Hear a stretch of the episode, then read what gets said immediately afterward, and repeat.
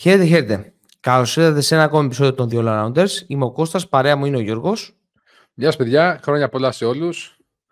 Ένα ακόμα εδώ επεισόδιο λίγο πριν το New Year's Eve. Έτσι. Και ο Αντώνης, ο οποίος επιτούθε λίγο απότομο τώρα αυτό το συλλητήριο. Καλημέρα. Χρόνια πολλά σε όλους. Με υγεία, αγάπη και τύχη για όλο τον κόσμο. Εδώ εμείς πίσω από τα μικρόφωνα για το Round 17. Τα λέμε και μας ακούτε. Έτσι ακριβώς, χρόνια πολλά σε όλους. Ελπίζουμε να περάσετε όμορφα τη Δευτέρα των Χριστουγέννων και την παραμονή την Κυριακή. Με γέλια, χαρές και να γιορτάζετε πάντα έτσι.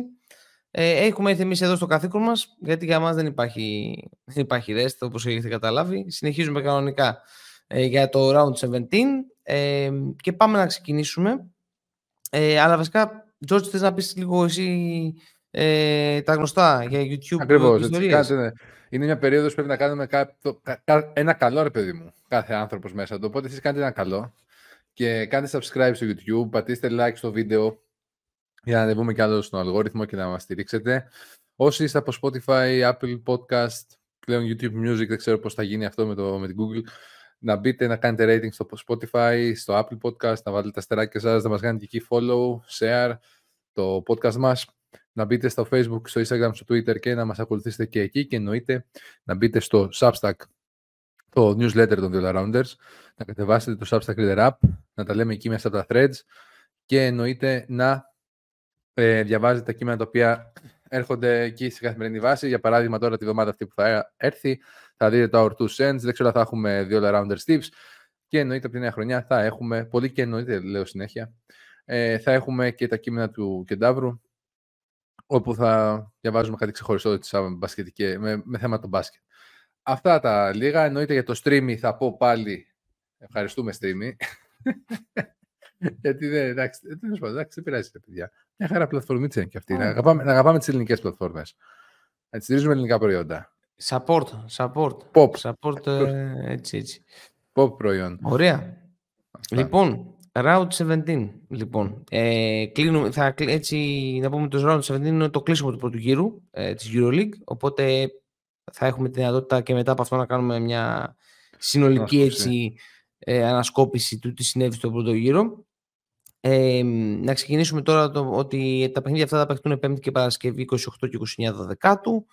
Ξεκινώντας με τα παιχνίδια που θα παίχνουν την 5η, ΕΦΕΣ ΦΕΝΕΡ, 28-17.30 ώρα το απογευματόβραδο. Δύο ομάδες που ζουν σε βίους αντίθετους. Η ΕΦΕΣ προέρχεται από 3 σερί ήττες. Η ΦΕΝΕΡ με την έλευση του coach Γιασκεβίτσιους είναι σε ένα στρικ 3 νικών. Η ΕΦΕΣ παραμένει μία από τις ισχυρότερες άμυνες της διοργάνωσης. Πράγμα το οποίο δεν τη βοηθάει στο να κερδίσει παιχνίδια. Μέσα στο παιχνίδι τώρα θα κοιτούσα σαν ΕΦΕΣ να χτυπήσω τα αργά πόδια των Παπαγιάννη και Σανλή στην άμυνα της ΦΕΝΕΡ, ειδικά με τον Λάρκιν.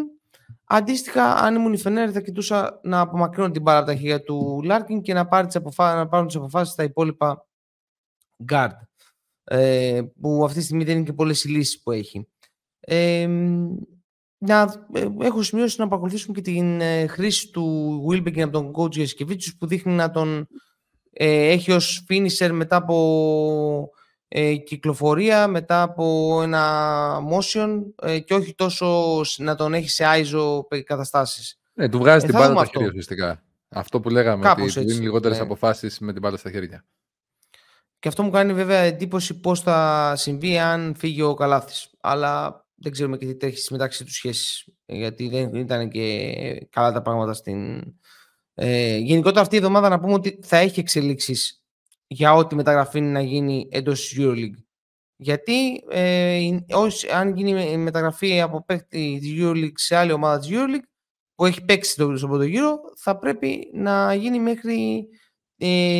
την έναρξη του νέου χρόνου, αν δεν κάνω σοβαρό λάθος, Γιώργο. Γενικά έχει αλλάξει κάπως το τοπίο. Πρέπει μέχρι την 27η, αν δεν κάνω λάθος, αγωνιστική, 25η εκεί περίπου, έχει δικαίωμα να γίνει μεταγραφή από άλλη ομάδα της EuroLeague σε άλλη ομάδα της EuroLeague φέτος. Δηλαδή μεγαλώνει κάπως το μεταγραφικό τοπίο.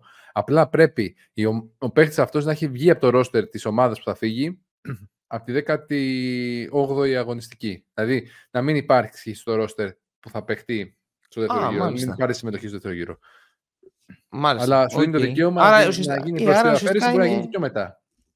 Ναι, εντάξει, άρα ο κανονισμός ουσιαστικά πρέπει να γίνει τώρα στο τέλος του πρώτου γύρου. Όχι απαραίτητα. Μπορεί να αφήσει να παίχτη να παίζει μόνο στο τοπικό του πρωτάθλημα. Και κάποια στιγμή να αποφασίσει το Μάρτιο θα τον δώσω. Αν δεν έχει δηλωθεί αυτός, αν δεν έχει παίξει στο δεύτερο γύρο, μπορεί να μετακινηθεί. Δεν τους περιορίζει δηλαδή χρονικά. Τέλος πάντων, είναι για τα μάτια του κόσμου. Η ουσία παραμένει. Ναι. Αυτό. Καλά έκανε το διευκρινήσεις. Αντώνη, κάτι που θα θέλετε να προσθέσεις για το ΕΦΕΣ ΦΕΝΕΡ εδώ πέρα? Ναι, 7-9 να πούμε η ΕΦΕΣ και 9-7 η ΦΕΝΕΡ. Λιγότερο τρίποντο για την ΕΦΕΣ, γιατί είναι η προτελευταία ομάδα στη διοργάνωση ποσοστό. Πρέπει να παίρνουν πολύ συγκεκριμένοι σουτ και να προσπαθήσουν είτε με τις διεισδύσεις του Τόμψον είτε με τα πικερόλ του Τζόουνς και του Οτούρου να χτυπήσουν την Φενέρ. Δεν υπάρχει κάτι άλλο. Είναι κοινές οι επιθέσεις. Είναι πολύ κακή μέχρι στιγμής η άμυνα της ΕΦΕΣ και γι' αυτό τη φέρνει στο αρνητικό ρεκόρ. Εγώ θέλω να ρωτήσω το εξής. Πιστεύουμε ότι ωραία, λέμε να τι θα πρέπει να προσέξει η ΕΦΕΣ κλπ. Αλλά η ΕΦΕΣ δεν μπορεί να αξιοποιήσει κιόλας, η ΦΕΝΕΡ μάλλον δεν μπορεί να αξιοποιήσει κιόλας πέρα από ό,τι εργαλεία έχει το γεγονός και του σουτ, του Σανλή και του Παπαγιάννη. Γιατί δεν μπορώ να σκεφτώ τώρα ποιος παίχτης με τις υπάρχουσες απουσίες που έχει η ΕΦΕΣ και είναι αρκετές αυτές, μπορεί να τους μαρκάρει στην περιφέρεια τόσο ψηλά. Γιατί δεν ξέρω πώς ή ο Ταρίκ Τζόνς θα μπορεί να βγει μπροστά ή ο Τούρου επίσης να μαρκάρει τόσο ψηλά. Εδώ έχουμε να κάνουμε με το εξής φαινόμενο, το οποίο πολλές φορές παρεξηγείται και στα παιχνίδια του Ολυμπιακού. Αν τέλος πάντων διαλέξεις κάτι, με κάτι να χάσεις από την Φενέρ, ας χάσεις από το σούτ του Παπαγιάννη και του Σανλή. Γιατί αναρωτιούνται κάποιοι γιατί είναι ελεύθεροι ο Μακίσικο, ο Μπρασδέκης κτλ. Γιατί με αυτό διαλέγει η άμυνα να χάσεις. Η άμυνα δεν μπορεί να καλύψει τα πάντα. Προσπαθεί να καλύψει αυτός στο οποίο είσαι δυνατός και να σου αφήσει αυτό που είσαι αδύναμος. Θα μπορούσε να είναι ένα ενδεικτικό όπλο αυτό που λες, Γιώργο, αλλά δεν είναι τόσο αποτελεσματικό. Σύντομα και τα δύο παιδιά στην άμυνα έχουν πολύ σοβαρά προβλήματα. Και ο Σανλή και ο Παπαγιάννης. Οκ, θα το δούμε. Προχωράω στο Παρτιζάν Βίρτους. Πάλι 5η 28-12 στις 7.30. Δύο ομάδες που είναι φορμαρισμένες, έχονται αμφότερες από ήττες. Είναι από τις καλύτερες επιθέσεις στη διοργάνωση, top 5 και η Παρτιζάν και η Βίρτους. Η Παρτιζάν είναι μια πιο αθλητική ομάδα, ωστόσο πέραν του Καμπόκλου στους ψηλούς δεν υπάρχουν πολλοί παίκτες οι οποίοι μπορούν να απειλήσουν την Βίρτους. Θεωρώ ότι είναι ένα παιχνίδι το οποίο θα κρυφθεί στα γκάρτ. Δηλαδή, και ειδικά στο κομμάτι για την Παρτιζάν, το πώς θα πιέσει τον Χάκετ, αλλά και για την Βίρτους πώς θα πιέσει τον Πάντερ να τον απενεργοποιήσει. Θεωρώ ότι στο προηγούμενο παιχνίδι η Ρεάλ έδειξε τον δρόμο στην αντιμετώπιση. Δηλαδή, αφήνουμε τον Καμπόκλου να κάνει το δικό του παιχνίδι και μετά πιέζουμε όλους γύρω, αλλά δεν έχει τα ίδια tools η Βίρτους για να το κάνει αυτό, για να πιέσει τόσο καλά. Να πούμε εδώ ότι η Παρτιζάν ολοκλήρωσε τη μεταγραφή του Jalen Σμιθ και τον έχει προσθέσει στο ρόστερ της. Όπως είπαμε και με τον Αντώνη στο προηγούμενο επεισόδιο, δεν ξέρουμε αν είναι αυτό ακριβώς που της έλειπε και αν έψαχνε κανέναν πιο δημιουργό. Απλώς κάτι το οποίο δεν το σκεφτήκαμε παρέα στο προηγούμενο podcast είναι ότι θα είναι μια απειλεί όταν δεν θα είναι ο πάντερ στο παρκέ ενός παιδιού που μπορεί να απειλήσει μετά από τρίπλα ή με μακρινό σουτ. Του δίνει ουσιαστικά μια μεγαλύτερη ασφάλεια αν ταιριάξει ο Τζέλεν Σμιθ, γιατί είδαμε ότι με τη Βίρτους δεν ταιριάξε. Αν ταιριάξει ο Τζέλεν Σμιθ με την Παρτιζάν, δηλαδή μια έξτρα, να μην χάνεται τόσο πολύ η δυναμική της απειλής από την περιφέρεια όταν λείπει από το παρκέ ο πάντερ. Νομίζω ότι πιο πολύ εκεί θα χρησιμοποιηθεί ο Τζέλεν Σμιθ και λιγότερο σε άλλους ρόλους. Με το Ντοζίερ ή τα υπόλοιπα παιδιά που χρησιμοποιεί στον Άσο coach πάντως να συνεχίσουν εκεί.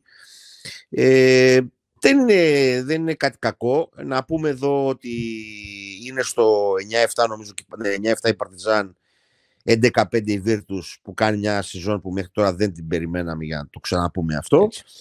Είναι το μεγάλο όπλο της Παρτιζάν, να θυμίσουμε ότι είναι ό,τι κινείται μέσα από το τρίποντο, είτε από mid-range είτε χαμηλά στο καλάθι, είναι η πρώτη σε ευστοχία ομάδα στη διοργάνωση.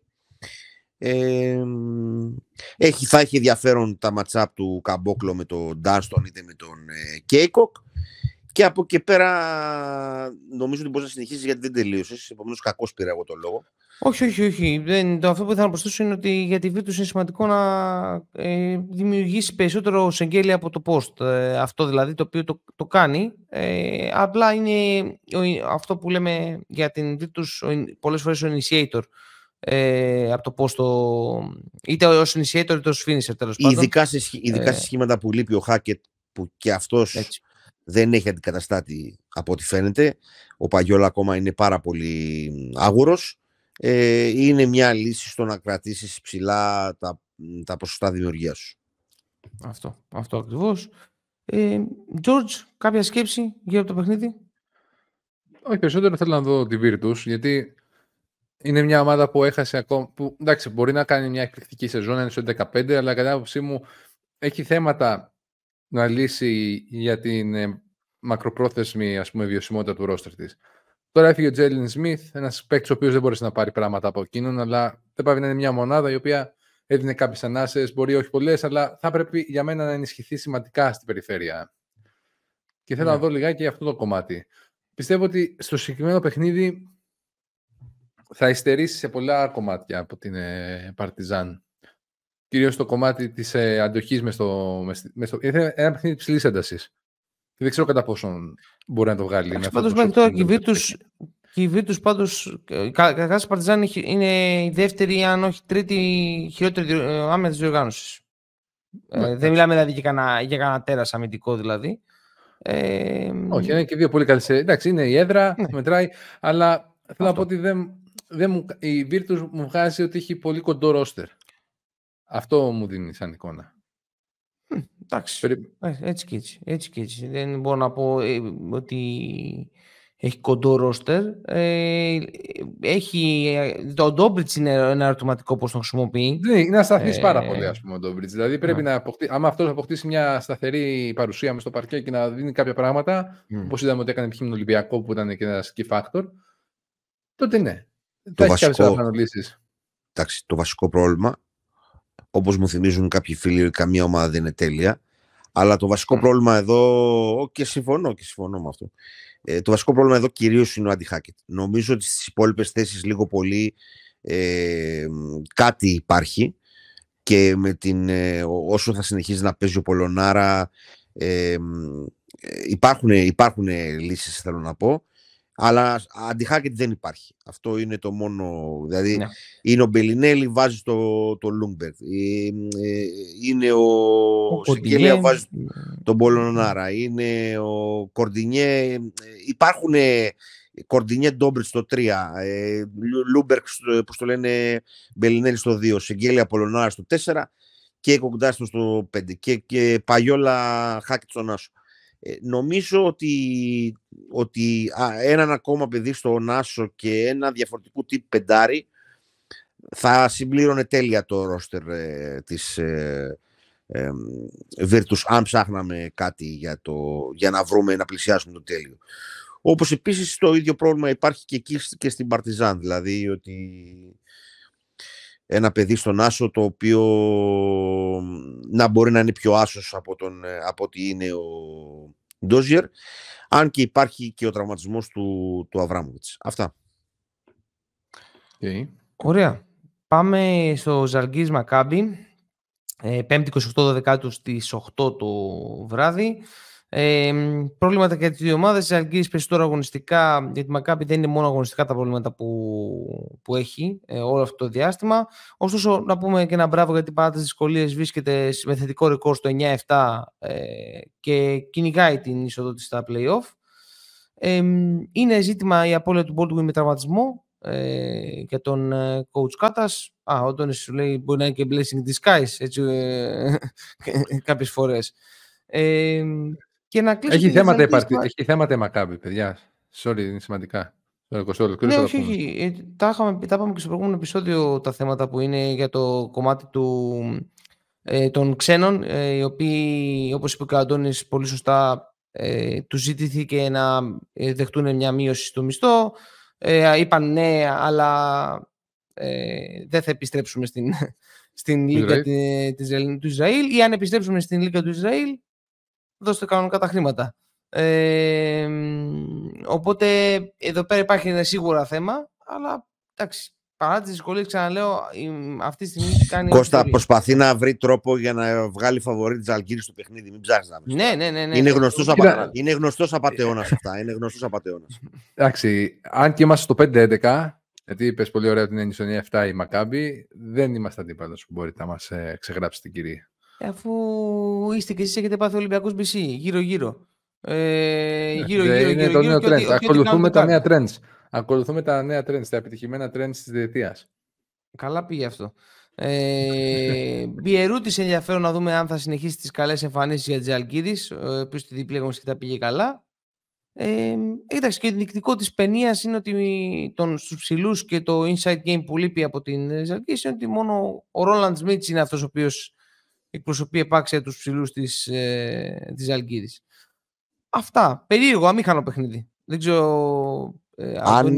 Αν βγάλουμε έξω αυτό που συμβαίνουν, η Μακάμπι έχει κάποια ενδιαφέροντα στατιστικά να παρουσιάσει. Είναι δεύτερη ομάδα σε απόλυτους αριθμούς στην επίθεση. Είναι πρώτη στο επιθετικό rebound. Είναι δεύτερη συνολικά στα rebound. Είναι δεύτερη στις assist. Είναι δεύτερη στα κλεψίματα. Είναι δεύτερη στα block. Σε όλη τη διοργάνωση συζητάμε, έτσι. Ναι.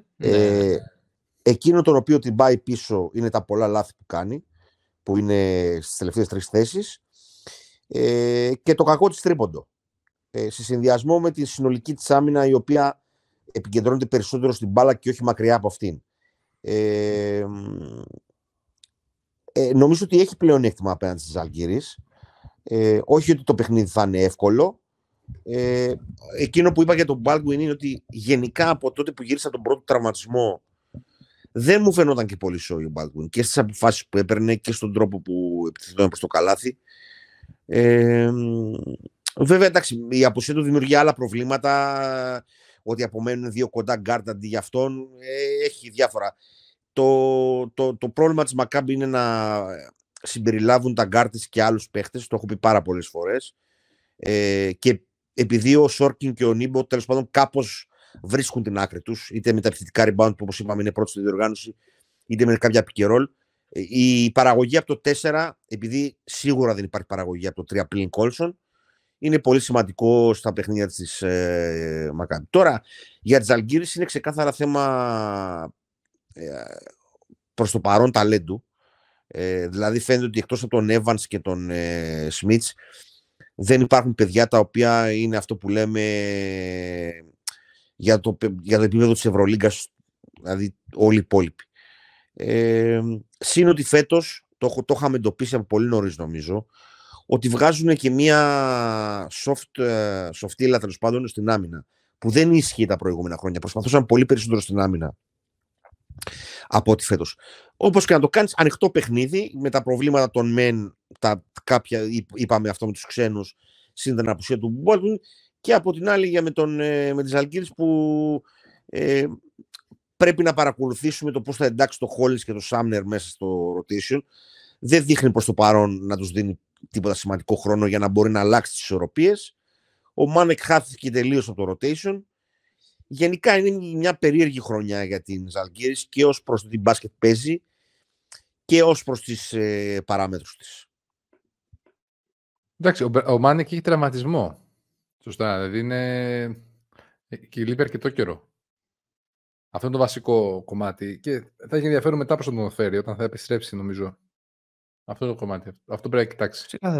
Σε κάθε περίπτωση, να δούμε και αυτό το παιχνίδι πώς θα εξελιχθεί. Πάμε στο επόμενο που είναι το πιο σημαντικό. Βιλερμπάν Ρεάλ. Ναι, ναι, ναι. Βιλερμπάν Ρεάλ, θα το ξεπετάξουμε λίγο γρήγορα αυτό.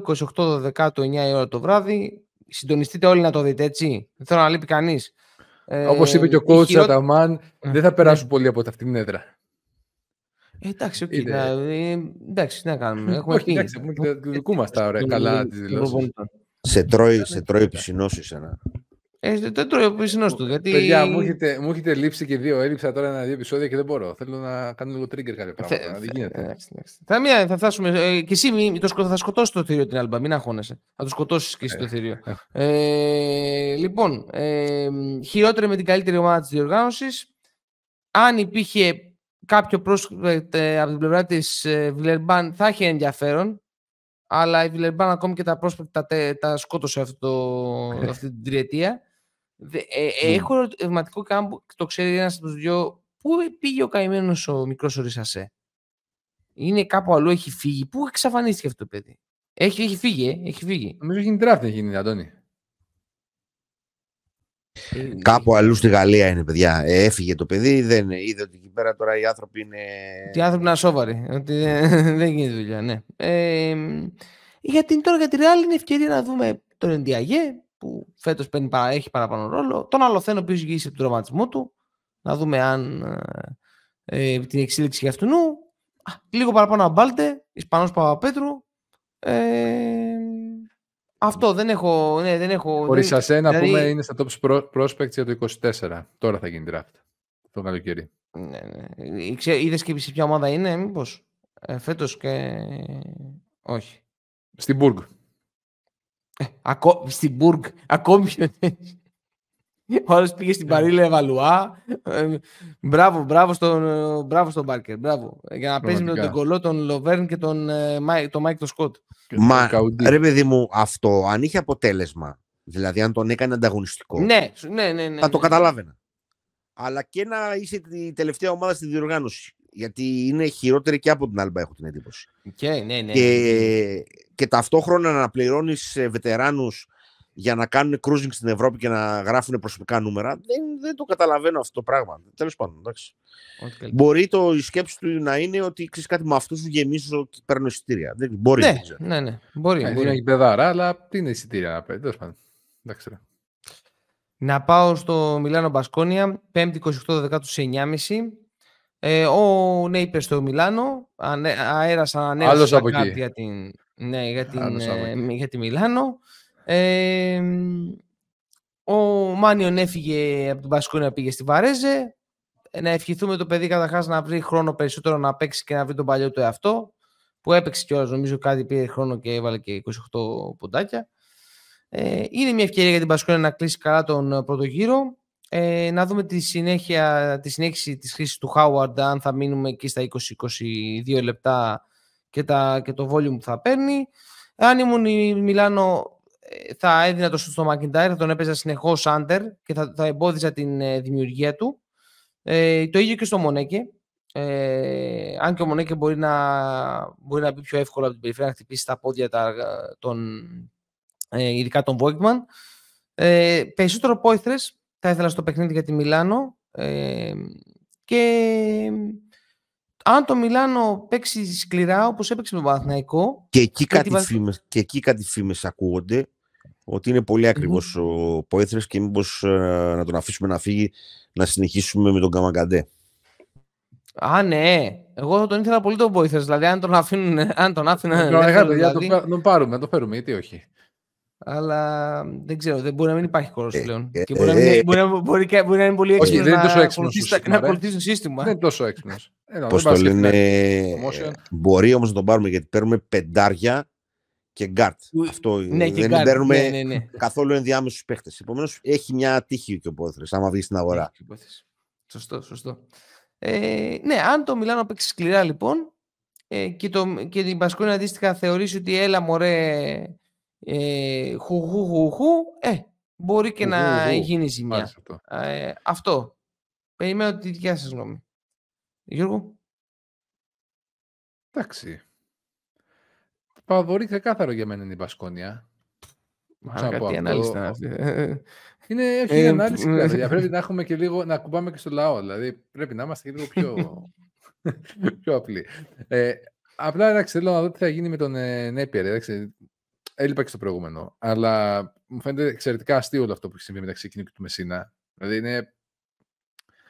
Εντάξει, μωρέ. Θέλει τέτοια αναγκαστή και η χαρά του την αφήνει. Εντάξει, okay. Πραγματικά δεν υπάρχει. Και ο Νέπιερ είναι. Okay. Έχουμε άλλα θέματα. Κοίτα, γενικά. Μιλάνο, καλά πήγε πάντως.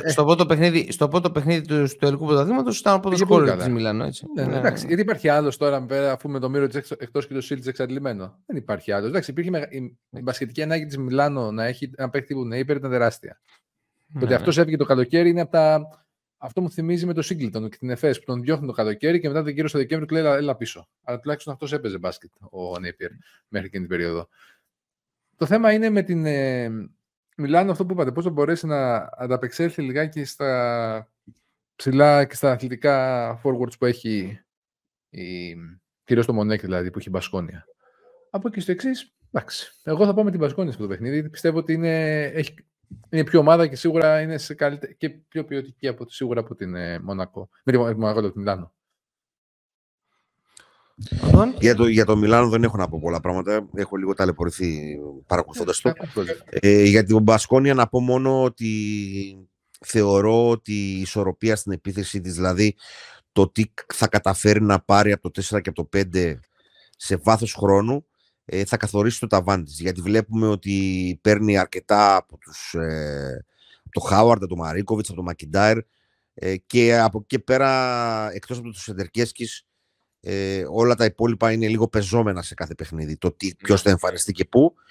Νομίζω ότι εκεί θα είναι η διαφορά. Αν καταφέρει, και επίσης και για το Μιλάνο θα είναι σημαντικό να πάρει πράγματα από το Βόιτμαν, να πάρει πράγματα από το Μέλι. Εκεί νομίζω θα γίνει διαφορά. Δηλαδή το πόσο θα κερδίσουν οι ψηλοί του Μιλάνου τους ψηλούς στην Μπασκόνια, ή αν δεν θα γίνει αυτό. Και ταυτόχρονα το πόσο θα καταφέρει να περιορίσει το Μιλάνο τους κοντούς του Μπασκόνια. Αυτά είναι δηλαδή τα δύο τάσκια για την κάθε ομάδα. Ναι. Η Μπασκόνια να περιορίσει τους ψηλούς του Μιλάνου και ταυτόχρονα οι δικοί της ψηλοί να τους δώσουν κάποια οντότητα απειλής. Και από την άλλη μεριά το Μιλάνο να φορτώσει στο δυνατόν περισσότερο τους ψηλούς του και ταυτόχρονα να δει πώς θα περιορίσει. Είναι δύσκολο το τάσκ, δεν έχει και πολλά κορμιά στα γκάρτ.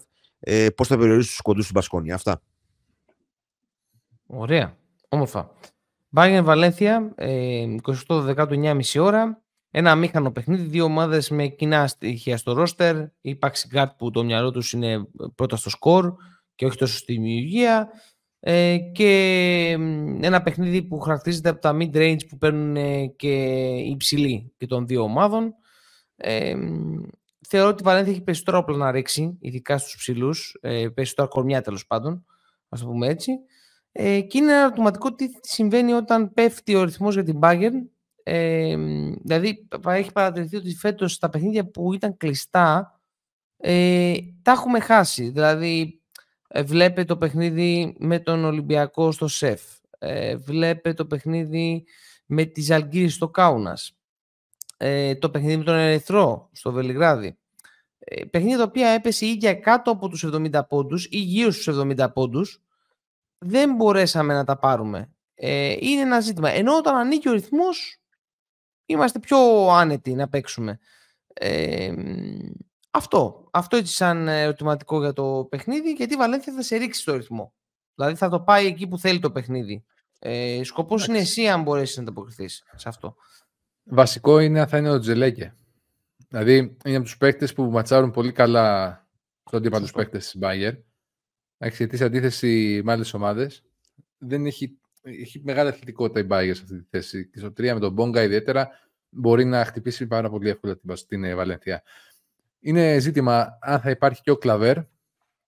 Γιατί ωραία η Βαλένθια παίζει πολύ στο μπάσκετ, πολύ καλή άμυνα, αλλά είναι κάποιοι παίκτες που είναι σημαντικοί στο ρόστερ της. Ο Κλαβέρ μπορεί να είναι τόσο, αλλά ο Τζελέγια είναι βαρόμετρο. Και σίγουρα έχει δείξει και η Bayern ότι θα βρει τη λύση. Δηλαδή μπορεί να μην βρίσκει στα κλειστά παιχνίδια, όπως πολύ σωστά είπες, αλλά έχει κάνει και νίκες χωρίς τον Πολμάρο, που είναι ο καλύτερος δημιουργός. Εντάξει, με ένα περισσότερο παιδιά θα με ανησυχεί. Δεν με ανησυχεί καθόλου. Όχι, λάθος ανησυχεί. Περισσότερο με προβληματίζει να δω πώς θα αξιοποιήσει ο Λάσο, τον Φρανσίσκο και τον Έντουαρτς. Δηλαδή, ο Φρανσίσκο βλέπουμε ότι ανεβαίνει σιγά-σιγά. Βρίσκει χρόνο, θέλει παραπάνω πράγματα. Το θέμα είναι πόσο θα το προσαρμόσει αυτό ο Λάσο. Γιατί έχει παίχτες η Bayern να της δώσουν σκορ. Το θέμα είναι πώς θα φτιάξει όλη αυτή τη χημεία, όλο αυτό, να του δώσει το ρόλο εκείνο που να μπορούσαν να νιώσουν εκείνοι άνετα. Και αναφέρουμε εντάξει το κλασικό, αυτό που μπορεί να το σχολιάσετε στο προηγούμενο επεισόδιο, με τον Φρανσίσκο να πλακώνεται με τον Λάσο και να κοπανάει δύο σερί τρίποτα. Αυτό, από τη μία μπορεί να πεις, α, το μάγκα το Φρανσίσκο, τι έκανε, απ' την άλλη μπορεί να πεις ότι υπάρχει ένα πρόβλημα πίσω από όλο αυτό μεταξύ των δύο. Εντάξει, βέβαια, ο Λάσο έχει χειριστεί παίκτες τέτοιους για πλάκα. Αλλά εντάξει, για μένα πιο πολύ ξεκάθαρο μου φαίνεται το γεγονός ότι η Bayern έχει περισσότερες λύσεις στην παρούσα περίοδο. Γιατί η Βαλένθια εξαρτάται πάρα πολύ από τις απουσίες των παικτών. Δεν μιλάω τόσο για το Χάρπερ. Που εντάξει δεν είναι το καθόλου βαρόμετρο έτσι όπως παίζει η Βαλένθια. Να διάσει ο Αντώνη. Το Χάρπερ, είπα, δεν είναι καθόλου βαρόμετρο. Τι να πω, εντάξει, δεν έχει ρόλο. Αλλά ότι δεν παίζει ο Χάρπερ την έχει οδηγήσει σε θετικό ρεκόρ τη Βαλένθια. Αυτό είναι αλήθεια. Αυτό, ναι, ξεκάθαρο. Αλλά πρέπει να δούμε πώς θα αντιμετωπίσει την απουσία του Τζελέγια. Εντάξει, νομίζω με βάση τα τελευταία updates που κάναμε την προηγούμενη εβδομάδα. Χωρίς ο Τζελέγια το πήρε το διπλό του σεφ. Και το αφήνω αυτό εδώ πέρα έτσι να. Εντάξει, αυτό όμως έχει να κάνει καθαρά με το γεγονός. Προφανώς το πήρε το διπλό του σεφ. Προφανώς το πήρε το διπλό του σεφ, αλλά επειδή κάποιος πέταγε χαρταετό και δεν έπαιξε σωστά. Εντάξει, ο Λάσο δεν πιστεύω ότι θα αφήσει μια ομάδα να το έχει έτσι. Η Βαλένθια θα σε πάει στο ρυθμό που θέλει αυτή. Όλα τα παιχνίδια, αν τα δεις. Αν κάτσε θες αυτό το παιχνίδι ή δες ένα σε replay. Ευτυχώς φέτος το EuroLeague TV έχει πολύ ωραία replay και γρήγορα τα βγάζουν φέτος. Στα οποία η Βαλένθια σε ρίχνει εκεί πέρα που θέλει. Και ο coach Μουμπρού, και το έχουμε ξαναπεί, εκμεταλλεύεται τα στοιχεία τους παίκτες που έχει διαθέσιμους. Αυτή η μεγαλύτερη μαγιά των προπονητών. Αυτό. Αντώνη, κάτι που θα θέλεις να προσθέσεις? Τίποτα, να πούμε ότι η Βαλένθια είναι η καλύτερη άμυνα στη διοργάνωση αυτή τη στιγμή, με μια πολύ μέτρια επίθεση, αλλά με θετικό net rating, έστω και απειροελάχιστο. Από την άλλη μεριά η Bayern έχει αμυντικά προβλήματα. Οι συνδυασμοί English με Davis και ταυτόχρονα Booker με Ibaka θα έχουν πολύ μεγάλο ενδιαφέρον. Και αν θα καταφέρει επιτέλους σε σερή παιχνίδια να έχει παραγωγή από τον Ρόμπερτσον. Για την Bayern τα έχουμε ξαναπεί τα προβλήματά της,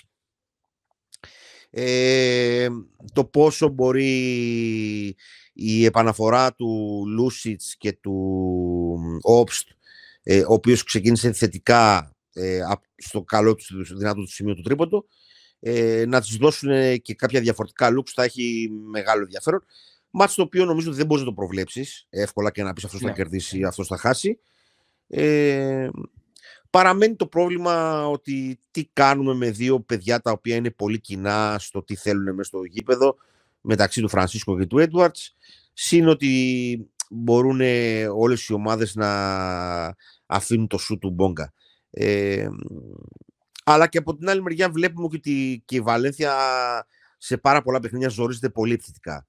Επομένως δεν είναι κάτι το οποίο μπορείς να πεις ότι με ευκολία ποιος θα το πάρει. Ένα μάτς το οποίο δεν θα είναι πολύ χαρούμενο να το παρακολουθήσεις. Αυτά.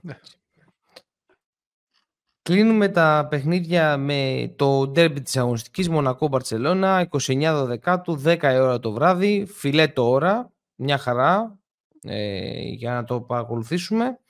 Ομάδες που βρίσκονται στο top 5 επίθεσης στη διοργάνωση, τόσο σε απόλυτους αριθμούς όσο και στους ανακατοκατοχές.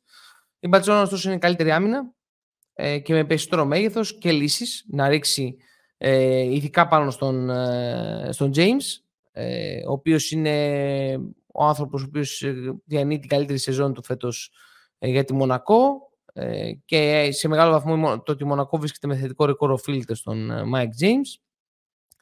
Για τη Μονακό είναι το ζήτημα της ενεργοποίησης περισσότερο του Οκόμπο και τον Διαλό, για να βγουν και άλλοι μπροστά στο παιχνίδι μέσα. Κοίταξε να δούμε και αν ο coach ο Μπράντοβιτς θα αποφασίσει να αξιοποιήσει παραπάνω τον Χολ. Θεωρώ ότι αυτά είναι σταθερά προβλήματα της Μονακό. Η Μπαρτσελώνα θεωρώ ότι έχει προβάδισμα σε αυτό το παιχνίδι. Έχει και αυτή τα θέματα της τελευταίες αγωνιστικές, όπου χάσαμε την Άλμπα, χάσαμε από το Μιλάνο εντός έδρας. Δεν είμαστε πολύ συγκεντρωμένοι, αλλά θεωρώ ότι εμπροκειμένο έχουμε περισσότερες λύσεις απέναντι στη Μονακό. Αυτά, έχω κάποιες σημειώσεις. Αντώνη. Ναι, να πούμε εδώ ότι η Μονακό είναι και αυτή στην ομάδα των 9-7 και η Μπαρτσελόνα είναι στο 11-5. Πρέπει να προσέξει η Μπαρτσελόνα το επιθετικό rebound. Το έχουμε ξαναπεί, πηγαίνει στο επιθετικό rebound η Μονακό. Από εκεί και πέρα, ένα πρόβλημα για την Μπαρτσελόνα που παρουσιάζεται είναι τα λάθη της, τα οποία κάνουμε εδώ 12 λαθάκια κατά τη διάρκεια του παιχνιδιού. Η Μονακό είναι πολύ μέτρια στο τρίποντο, άρα πρέπει να βρούμε άλλο τρόπο να επιτεθούμε. Δηλαδή πλην του Μάικ του Τζέιμς οι υπόλοιποι πρέπει να έχουμε τραγικό ποσοστό. Δεν ξέρω αν τι γίνεται με την περίπτωση του Λόιτ, πότε επιστρέφει κτλ. Δεν ξέρουμε μάλλον, ακόμα είναι... Ναι, που μάλλον περιπλέκει περισσότερο τα πράγματα παρά τα απλοποιεί. Και ότι πλην του James δεν έχουμε και άλλον δημιουργό στην ομάδα. Αυτά είναι τα προβλήματά μας ως Μονακό. Τώρα από την Μπαρτσελόνα νομίζω ότι χάσαμε λίγο τη στόχευσή μας. Το πώς κάνουμε επίθεση, το πώς παίζουμε άμυνα. Λίγο υπήρξε ένα κενό σκέψης και εκτέλεσης. Και μάλλον περισσότερο εκτέλεσης στο τι κάνουμε μέσα στο γήπεδο. Έχει ξεκάθαρο πλεονέκτημα στους ψηλούς. Πρέπει να περάσουν την μπάλα μέσα και στο Βέσελη και στον Ερνάν Γκόμεθ. Ακόμα και στον Ντασίλβα και δεν χρειάζεται να παίρνει τόσες προσπάθειες ο Λαπροβίτολα, να βρούμε το σούτ του Αμπρίνες, το οποίο μας ανοίγει το γήπεδο και μας κάνει όλες τις υπόλοιπες δράσεις ευκολότερες. Όπως επίσης ο Πάρκερ είναι έτοιμος να παίξει, αν είναι έτοιμος να παίξει. Το να βρούμε επίσης δράσεις για τον Barker είναι πολύ σημαντικό. Παραμένει το πρόβλημα του second unit με τον Γιακουμπάιτης. Τη Μονακό νομίζω την έχουμε κάνει φίλο και φτερό. Τα προβλήματά της και τα μειονεκτήματά της. Είναι μια ομάδα αθλητική η οποία έχει το πρόβλημα ότι όλοι πλην του James είναι στρίκοι από μακριά και έχουμε και ένα πρόβλημα το τι rotation χρησιμοποιούμε ως coach ο Μπράντοβιτς, που έχουμε μείνει λίγο πίσω στο κομμάτι 4-5, το πόσο χρήσιμος θα μπορούσε να ήταν ο Κορνελής σε μεγαλύτερα διαστήματα του παιχνιδιού, και λίγο αγαπάμε το Μοντιγιούνες παραπάνω ίσως από ό,τι πρέπει. Αυτά. Γιώργη. Δεν έχω προσθέσω κάτι παραπάνω για το συγκεκριμένο παιχνίδι, πραγματικά. Δηλαδή μου κάνει εντύπωση αυτό που ο Αντώνης λίγο πώς έχει χάσει λίγο το προσανατολισμό της συμπάρτσα μες στο παρκέ. Δεν ξέρω σε τι οφείλεται αυτό. Δεν έχει και κάποιο σημαντικό τραυματισμό που να αποσυντονίζει. Ίσως να είναι και μια κοιλιά η οποία γίνεται. Αυτό. Μπράβο, ακριβώς. Ναι. Κάτι ιδιαίτερο. Λοιπόν, περνάμε στους αιωνίους. Παναθηναϊκός Ερυθρός Αστέρας, 9 και 4 την 5η, 28-12. Στο 9-7 ο Παναθηναϊκός, στο 6-10 ο Ερυθρός.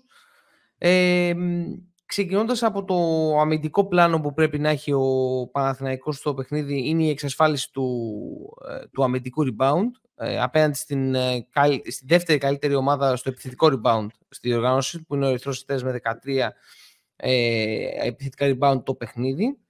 Ο περιορισμός των λαθών, στον τομέα που έχουμε δει βελτίωση σταδιακά μέσα στη σεζόν, και η transition άμυνα, που είναι τα πρώτα πράγματα που πρέπει να προσέξει ο Παναθηναϊκός. Στο transition, ειδικά είδαμε και με το Μιλάνο και με τη Μονακό, ότι δέχεται πολύ εύκολα πόντους ο Παναθηναϊκός. Πρέπει να προσεχθούν τα pick and roll των ψηλών του Ερυθρού, είτε κεντρικά με τους Μπολομπόι, Τόμπι, είτε στο side pick με τον Μίτροβιτς. Να δούμε αν ο coach Forbes θα δώσει χρόνο και στον Γκίλεσπι, που είναι το νέο μεταγραφικό απόκτημα του Ερυθρού. Δεν έχει δικαίωμα να παίξει. Έτσι τονίζεται το όνομά του. Δεν ξέρω. Γκίλεσπι, δεν ξέρω. Πάντως δεν έχει δικαίωμα να παίξει. Οπότε δεν έχει δικαίωμα. Σωστά, γιατί είναι τελευταία αγωνιστική ακόμα. Ναι. Σωστά. Κλείνοντας το αμυντικό πλάνο, το σουτ του Νέντοβιτς μετά από screen και του Χάγκας σε kick-out καταστάσεις, αλλά και του Τέοντος σε ρυθμό, είναι αυτά που πρέπει να προσέξει ο Παναθηναϊκός. Και θα δώσω την μπάλα στον Αντώνη να μας πει επιθετικά ποιο είναι το πλάνο, πώς θα μπορούσαμε να το προσεγγίσουμε. Το δικό μας πλάνο, όχι του coach Δαμάν, να μην μπερδευόμαστε κάθε φορά. Να διατηρήσει την ισορροπία διπόντων-τριπόντων όπως την προηγούμενη εβδομάδα. Όχι σουτ της μιας πάσας, που αυτά δημιουργούν και πολλά προβλήματα στο transition στον Παναθηναϊκό. Δεν είναι μόνο οι επιστροφές, δηλαδή. Ήταν και μεγάλο διάστημα του πρώτου γύρου, ήταν και οι κακές επιλογές στην επίδεση. Να χτυπήσουν στα πόδια τα αργά γκάρτ του Ερυθρού με κάθε το παιχνίδι Σλούκας και Ναν, και να συνεχιστεί το μοτίβο που φάνηκε με τον Χουάντσο να κόβει προς το καλάθι σε κίνηση που τον οδηγεί και περισσότερο στη γραμμή των φάουλ από ότι στο πρώτο κομμάτι του πρώτου γύρου.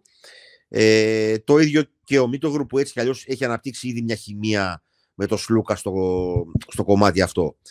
Να τροφοδοτηθεί ο Λεσόρ ιδανικά με πικερόλ, γιατί έχει μια αδυναμία εκεί ο Ερυθρός, και είναι μια ευκαιρία να επεκτείνει τον Νικηφόρο σερί μετά την διπλή εβδομάδα και να κλείσει ο Παναθηναϊκός θετικά τον πρώτο γύρο. Είναι καλύτερος στην επίθεση, έχει πολύ κοινά χαρακτηριστικά στην άμυνα, δεν είναι και οι καλύτερες αμυντικές ομάδες στον πρώτο γύρο. Νομίζω ότι ο Ερυθρός είναι και αρκετά αδύναμος εκτός έδρας. Κυρίως τα σουτ των Ντεόντοβιτς και Νέντοβιτς δεν είναι το ίδιο ποιοτικά εκτός έδρας. Είναι πολύ σημαντικό το να σταματάει την μπάλα σωστά ο Παναθηναϊκός, γιατί πολλές φορές το ξεχνάει αυτό και του κάνουν κάποια σερία οι αντίπαλοι, όπως είδαμε και στο παιχνίδι με τη Μονακό. Αλλά νομίζω ότι έχει καλύτερο ρόστερ και αν είναι σοβαρός και προσέξει ό,τι είπαμε, μπορεί να πάρει το παιχνίδι. Κύριε Βαγαλόπουλε, περιμένω από εσάς.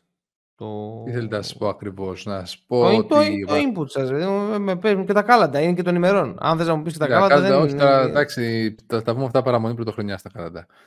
Οκ. Σωστό. Εντάξει, ο Παναθηναϊκός τίποτα, σοβαρός πρέπει να είναι, είναι σε πολύ καλό φεγγάρι. Έχει πάρει πολύ καλή ψυχολογία. Παίζει μπάσκετ που. Εντάξει, δεν παρατάει. Δείχνει. Μπορεί να παίζει το τρομερό μπάσκετ, αλλά σίγουρα σου δείχνει ότι έχει αλλάξει λίγο την οτροπία του, το mentality του. Δεν παρατάει τα παιχνίδια εύκολα. Έχει και παίχτες οι οποίοι μπορούν να του δώσουν την αλλαγή αυτή ρυθμού μέσα στο παιχνίδι, να του δώσουν το κάτι παραπάνω μέσα από ατομικές ενέργειες όπως είναι ο Ναν, ο οποίος. Εντάξει, τον έχει διαβάσει πάρα πολύ καλά ο Αντώνης. Το μόνο πράγμα το οποίο παρουσιάζει, το οποίο δεν περιμέναμε, ήταν η καλή ευστοχία που έχει στο τρίποντο. Έχει περίπου τελευταία παιχνίδια, έχει περίπου ένα 50% κοντά. Είναι πολύ σταθερός και συνεπής σε αυτό. Το βασικό είναι ότι εμείς λέγαμε ότι είναι καλός αμυντικός και μας λέγανε αμάν με την άμυνα. Αμάν με την άμυνα. Και τώρα τελευταία τονίζεται ότι πόσο ο Ναν με τον Προμηθέα κάνει τόσο παίζει άμυνα. Σκυλιάζει με τον Προμηθέα ο Ναν. Ναι. Πραγματικά, δηλαδή... Για τον Γκριγκόνιστη ότι έχουμε ακούσει. Τέλος πάντων, μην τα πιάσουμε αυτά τα. Μην μας πιάσει ο λεγακισμός, δεν μας ταιριάζει. Σε κάθε περίπτωση, το ότι έχεις ένα παίκτη σαν τον Ναν, ο οποίος μπορεί να σου πάρει την μπάλα και να σου βάλει 15 πόντους και 11, όπως έγινε στο Μονακό, όπως έγινε και στο Μιλάνο, να σου κάνει κάποια σημαντικά σερί, είναι πάρα πολύ σημαντικό, και ο Αταμάν τέτοιους παίκτες τους έχει σαν βούτυρο στο ψωμί του, δηλαδή τους διαχειρίζεται πάρα πολύ καλά. Ο Παναθηναϊκός έχει ψυχολογία, έχει τα υλικά. Πιστεύω ότι με τον ερχομό του Παπαπέτρου θα υπάρχει μια ανισορροπία πάλι στο ρόστερ, διότι κάποιος πρέπει να μείνει πίσω για να πάρει χρόνο ο Ιωάννης. Το απαντήσαμε το ερώτημα στο προηγούμενο podcast. Δεν το άκουσα. Δεν είμαι φανατικός ακροατής, δεν ακούω. Φαντάζομαι, δεν μας ακούει ούτε ο συνάδελφος. Ούτε ο συνάδελφος δεν μας ακούει. Είπαμε ότι ο χρόνος συμμετοχής που θα μειωθεί θα είναι του Βιλντόζα. Το είπαμε. Το απαντήσαμε την ερώτηση αυτή. Δεν βγαίνει θα πάει ο Γκριγκόνης πιο πολύ στο 2 και αυτό. Θα πάρει χρόνος συμμετοχής στο 5 στο 3. Αυτό θα γίνει. Εντάξει, οκ, αυτά δεν έχω να προσθέσω κάτι άλλο. Πιστεύω θα το πάρει το παιχνίδι, θα το πάρει και εύκολα. Αρκεί να είναι σοβαρός. Ωραία. Και πάμε στην γιγαντομαχία Άλμπα Ολυμπιακός. Θα δώσω την μπάλα στον Αντουάν να μας παρουσιάσει το προφίλ αυτής της αγαπημένης του ομάδας. Λοιπόν, θέλω να μου κάνεις πρώτα ανάλυση της Άλμπα. Στο 3-13 η Άλμπα και στο 8-8 ο τρυφερός Ολυμπιακός μας. Πρέπει να προσέξει συγκεκριμένα πράγματα. Δεν είναι και πολλά να προσέξει απέναντι την Άλμπα. Αρχίζοντας με τις πάσεις του, γιατί η Άλμπα... κάτι το οποίο μπορεί να φανεί εντυπωσιακό, αλλά είναι πρώτη στα κλεψίματα Άρα δημιουργεί λάθη για τον αντίπαλο και ίσως είναι και το μοναδικό καλό του αμυντικό στοιχείο αυτό. Πρέπει να προσέξει τον αριθμό που δίνει ο Προσίντα ή όταν βγαίνει ο Προσίντα του γήπεδο του Ντελο και τα δύο γκάρτα αυτά προσπαθούν να πιέσουν τον ρυθμό, να τρέξουν, να βρουν τις αντίπαλες άμυνες όσο το δυνατόν πιο ανοργάνωτες μπορούν. Και έχουμε καταλάβει ότι ο Ολυμπιακός στο 5 εναντίον 5 είναι μία από τις καλύτερες άμυνες στη διοργάνωση. Αλλά αν το βρεις λίγο μπόσικο, μπορείς να το δημιουργήσεις προβλήματα. Το άιζο του Μπράουν και το post του Τίεμαν είναι αυτά τα οποία πρέπει να προσέξουμε. Τέλος, κακή ομάδα στο τρίποντο η Άλμπα. Αλλά παρόλα αυτά οι παίκτες των Τόμας και Έριξον, όποτε βρίσκονται στο παρκέ, πρέπει να προσέξουν τις βοήθειές τους και να μην δίνουν βαθιά tags ή ανούσιες βοήθειες. Και να προσεχτεί λίγο και όταν παίζουμε αλλαγές αυτούς, να μην τους δίνουμε πλεονέκτημα σουτ. Κυρίως τον Τόμας, ο Έριξον ακόμα δεν έχει επανέλθει στο 100% της κατάστασής του. Επιθετικά θα γίνω βαρετός, κουραστικός, δεν βαρεθώ να το συνεχίζω να το λέω. Να περάσει μπάλα στους ψηλούς που για ένα ακόμα παιχνίδι έχουν τεράστιο πλεονέκτημα. Να δούμε επίσης δράσεις high-low ή εκμετάλλευση του post όταν είναι στο παρκείο ο Πετρούσεφ. Μιας και τον πήραμε, πρέπει να χρησιμοποιήσουμε τα καλά του στοιχεία. Να πάνε προς το καλάθι οι Γκος, Μακίση και Μπρασδέξ, είτε για να τελειώσουν all the way, είτε για τη δημιουργία καλύτερων shoot. Με αυτόν τον τρόπο μπορούν να δημιουργηθούν καλύτερα shoot και όχι γυρνώντας την μπάλα γύρω-γύρω στην περιφέρεια.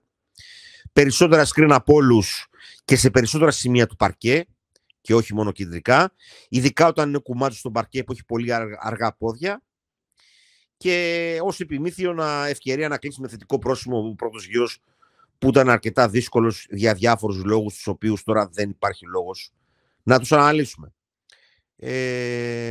Ο Ολυμπιακός βρίσκει την ευκαιρία να έχει απέναντί του μία από τις χειρότερες ομάδες της διοργάνωσης και αυτός από την πλευρά του να έχει το πιο υγιή ρόστερ που είχε όλη τον πρώτο γύρο. Νομίζω ότι η ευκαιρία ξεκινώντας από αυτό το παιχνίδι είναι να αρχίσουμε να επενδύουμε περισσότερο στα θετικά μας στοιχεία, αφήνοντας στην άκρη οποιαδήποτε concept που μπορεί να είχαμε ξεκινώντας η σεζόν. Γιατί νομίζω ότι λίγο πολύ πλην του Μήτρου Λόγκ που θα φάει κάποιο άλλο παιδιού το χρόνο συμμετοχής και δεν έχει και τα στοιχεία να αλλάξει δραστικά το παιχνίδι του Ολυμπιακού. Όχι, δεν θα προσφέρει, αλλά δεν συζητάμε για κάποιον παίχτη ο οποίος θα μπει μέσα και θα κάνει πράγματα τα οποία δεν τα βλέπει μέχρι τώρα. Έχει πολύ κοινά χαρακτηριστικά με τον Γκος, έχει κοινά χαρακτηριστικά με τον Λαρετζάκη. Δεν είναι κάτι το οποίο θα... Παναγία μου βοήθησε τι θα έρθει στο παρκέ. Από το επόμενο παιχνίδι, όχι αυτό. Το κύριο συστατικό εδώ είναι η ενσωμάτωση του Πετρούσεφ και ειδικά σε παιχνίδια όπως αυτό που δεν θα έχει απέναντί του κάποιον τον οποίο μπορεί να το χτυπήσει στην άμυνα και σε συνδυασμό με τους υπόλοιπους ψηλούς του Ολυμπιακού που νομίζω ότι εκεί υπερτερεί αρκετά. Αυτά δεν είναι ένα παιχνίδι το οποίο χωράει πολύ μεγάλη ανάλυση. 3-4 πραγματάκια είναι που πρέπει να προσέξεις την Άλμπα και να είσαι συγκεντρωμένος εσύ στο δικό σου παιχνίδι. Αυτά. Γιώργο, εσύ. Κοίτα να δεις. Ένα παιχνίδι αυτό πρέπει να είσαι συγκεντρωμένο στο δικό σου παιχνίδι. Ωραία, αλλά εγώ έχω bad feeling για αυτό το παιχνίδι. Παιδιά, θα το πω. Δεν πρέπει να είμαστε σοβαροί και δεν πιστεύω ότι η ομάδα αυτή τη στιγμή μπορεί να το κάνει αυτό. Έχει αρκετά θέματα να λύσει.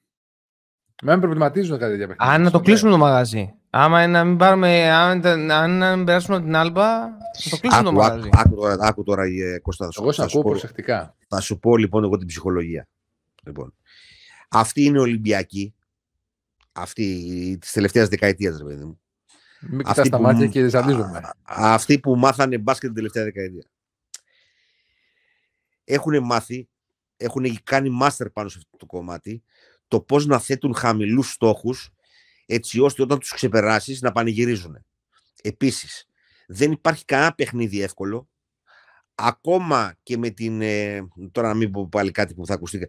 Ακόμα και με εμάς να παίζουν, για να μην πω κάτι χειρότερο, θα βρουν να πούν ότι κάτι το παιχνίδι είναι περίεργο και δεν είναι σίγουρη η νίκη και Παναγία μου βοήθησε και τρόμος και... Μήπως το Βερολίνο είναι βαριά τα λουκάνικα και μας πονέσει το στομάχι μας και μήπως η μπύρα είναι παγωμένη και μας πιάσει την ταλαιμά μας και δεν μπορέσουμε Αυτό το έχουν κάνει μάστερ την τελευταία δεκαετία. Και άμα έχει το Λουκάνικο Κάρι, θέλει πολύ προσοχή. Είναι ένα εντυπωσιακό playbook το οποίο το παρατηρώ σε πάρα πολλούς νεοολυμπιακούς. Λοιπόν, το οποίο δεν υπάρχει εύκολο παιχνίδι. Ακόμα και η Βιλερμπάν και η Άλμπα μπορούν να δημιουργήσουν για κάποιο λόγο αντίστοιχο με την παρουσία φαντασμάτων προβλήματα. Τώρα τι μας είπε ο Γιώργος, backfilling, κάτι είπε, κάτι αγγλικό το οποίο το χάσα, τον μπερδεύτηκα. Λοιπόν, δεν υπάρχει δικαιολογία, Γιώργο. Μπαίνεις στο παιχνίδι αυτό και το κερδίζεις με 20 πόντους διαφορά.